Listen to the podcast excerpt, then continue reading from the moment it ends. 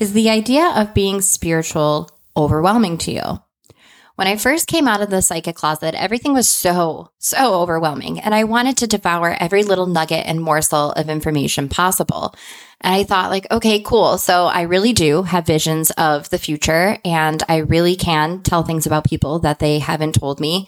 And I do communicate with souls on the other side, but I didn't know what any of that actually meant. And I didn't know that there were so many air quote rules around being spiritual. So pour yourself a cup of coffee and let's get into this.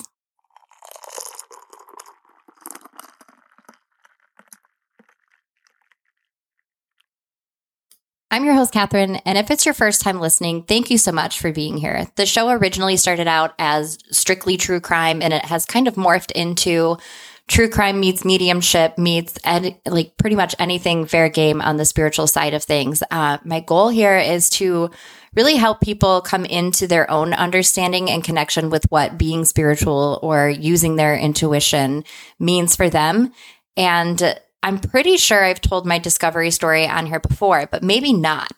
The abridged version is that I dragged myself to a party a friend of mine was throwing and she was she was in real estate and had monthly networking and social events at her office and I think this was one of the first ones if not the first one that she was throwing.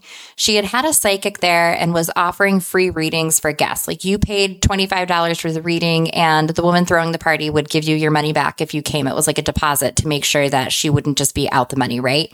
Um, well, I was one of the first people to get there. This is a real problem of mine with anxiety and showing up early and sitting in my car and waiting forever just to make sure that I know where I'm going because I get lost so easily. But anyway, I walked in with a friend of mine and this psychic who was here literally looked me up and down. I'm talking like you feel like they're looking at you like, why, are you wearing that? Kind of once over. We're now very, very good friends, the best of friends. But anyway, she looks me up and down and she says, You're getting a reading, right? And I was so nervous when I told her that I was because she responded, Good. like that was all there was to it. And she walked off, just like flitted off and did her thing, getting ready for the readings. And I was kind of just sitting back in this state of awe and and waiting for my reading. I think there were like five or six people ahead of me.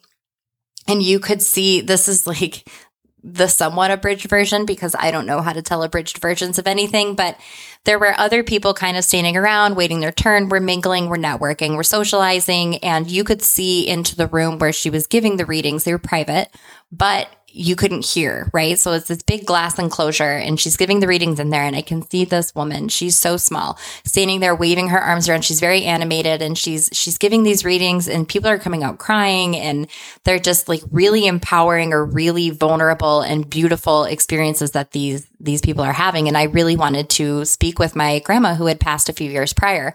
So I'm seeing her waving her arms around and I look at this woman standing next to me and I said, I really hope that she sits down when she's in there with me because if she's standing over me like that, it's going to give me some hardcore anxiety. Homegirl better sit down, right? Um, just having someone standing above you like that, it, it can be intimidating, right? So I go into the room with her and it's finally my turn and I sit down and I'm so nervous. And she says, like, I'm Ambrosia Matthews. You should look her up on all of the social media. She's absolutely wonderful. I'm Ambrosia Matthews and continues to tell me, like, this is how I read people. This is how I receive information. This is essentially it. And then she says, I feel like I'm being told to sit down. My jaw dropped. I was like, well, okay, this lady obviously knows what she's doing if she already like she can feel the energy of me needing her to sit there. And i thought okay it's about to get real right? I was shook. So she then says, You're reading people without their permission and it's rude. And I think at that point, she kind of realized that I really didn't know I was psychic and even asked, like, do you really not know? And she goes, she goes ahead to recap moments throughout my life, right up until that very day where I had a conversation with my mom and my mom had been saying one thing.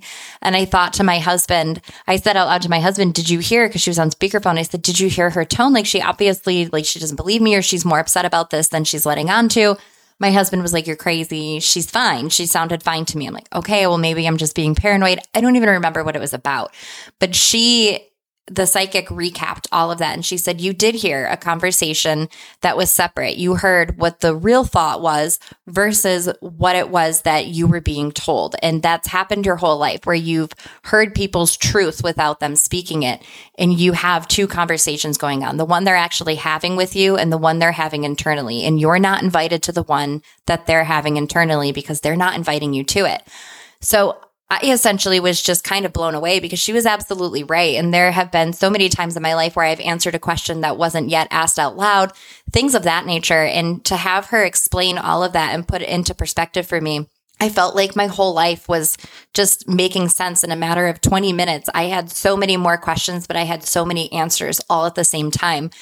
And um, she told me at the end of the reading, she said, You should be sitting on this side of the table. You should be in my chair doing what I'm doing. That's how powerful your gift is. This is where you belong. And this was in February, I believe, February or March of 2019. And I'd spent more time with her testing my natural ability after that. I, she took me on as a student, as my mentor. And I just, I just soaked in every single possible thing that I could learn with her. I connected to a family member of hers in spirit as part of like a test of where I'm starting out with the baseline, my natural ability. I connected with her about her family. I learned that I really was a medium and that there wasn't just like this weird thing where I happened to see spirits or feel things around me that weren't really there all the time. It was really happening. And I decided okay when she asked what do you want to do with this? And I, I said you know what? I want to help people the way that you help people. I feel like this is finally where i'm meant to be in my life. And she said okay then you need to announce yourself on social media. So within a matter of like two to three weeks i went from not even knowing that a majority of my anxious feelings came from connecting to people's energy unintentionally, reading their energy in their space.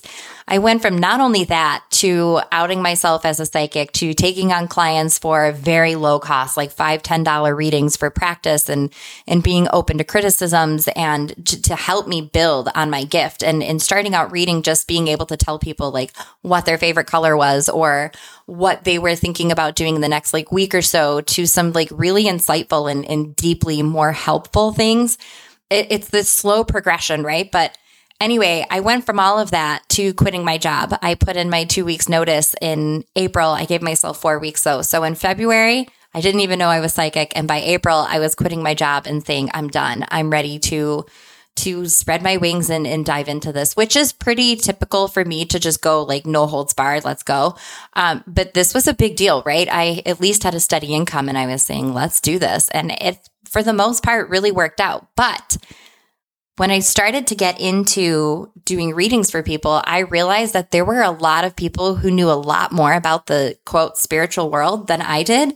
And all I knew is that I could talk to and see dead people. And I could predict the future and that a lot of my dreams that I remembered were either communicating with spirit on the other side or they were like prophetic dreams about things that hadn't happened yet, obviously to be prophetic. But people started asking me about things like twin flames. What were my full moon practices? Um, what crystals did I recommend for X, Y, and Z? What about cleansing homes? What about removing spirits from homes? What about fairies and unicorns and soulmates and soul contracts? And my brain froze. I was like, I don't know anything about this. Who am I to be helping these people with their own spirituality and connecting them through my work with energy, how can I be really of service to them if I don't know any of this stuff?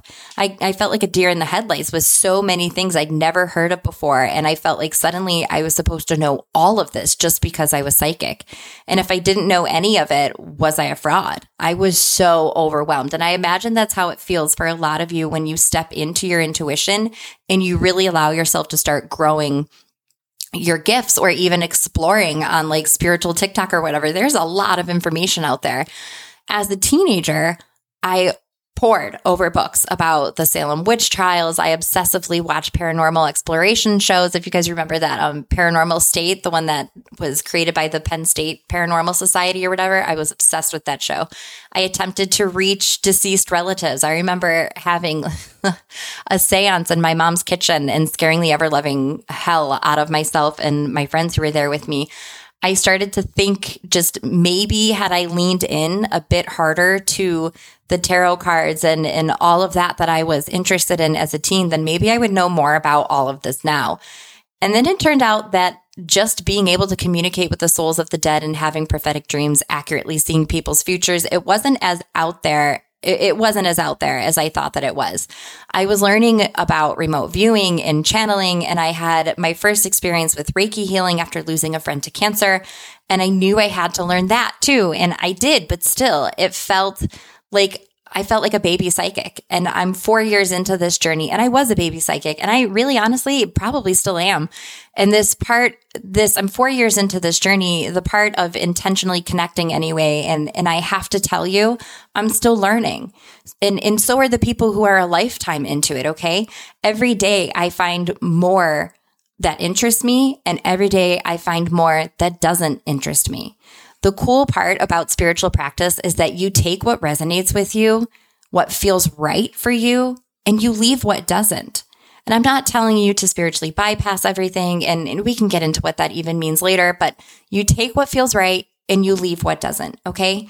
You know what you also leave though? The people who insist that their way is the only way because there's just too many ways. And over time, there's been the blending of cultures and there's hundreds of thousands of practices and beliefs and systems, and you're not going to resonate with all of them.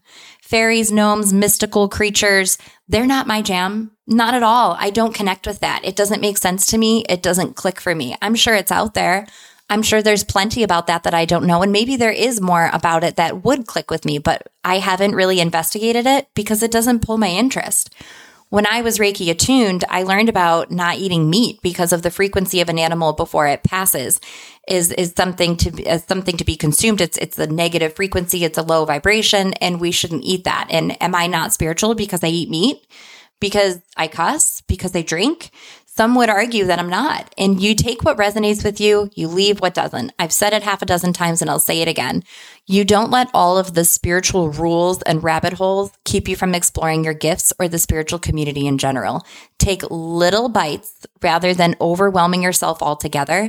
And if you're looking to learn more, check out the links on all of my social media accounts for book, podcast, book recommendations, podcast recommendations, and whatever else I have up there for you because there is an overwhelming amount of resources to start with. My advice to you is follow a bunch of psychics and mediums, follow a bunch of witches on TikTok, follow a bunch of people and slowly but surely start to eliminate the ones who you don't really resonate with and add more of the ones that you do. And you'll learn more and more about your own journey and what suits you along the way. Don't let all of the rules overwhelm you and keep you from exploring, okay?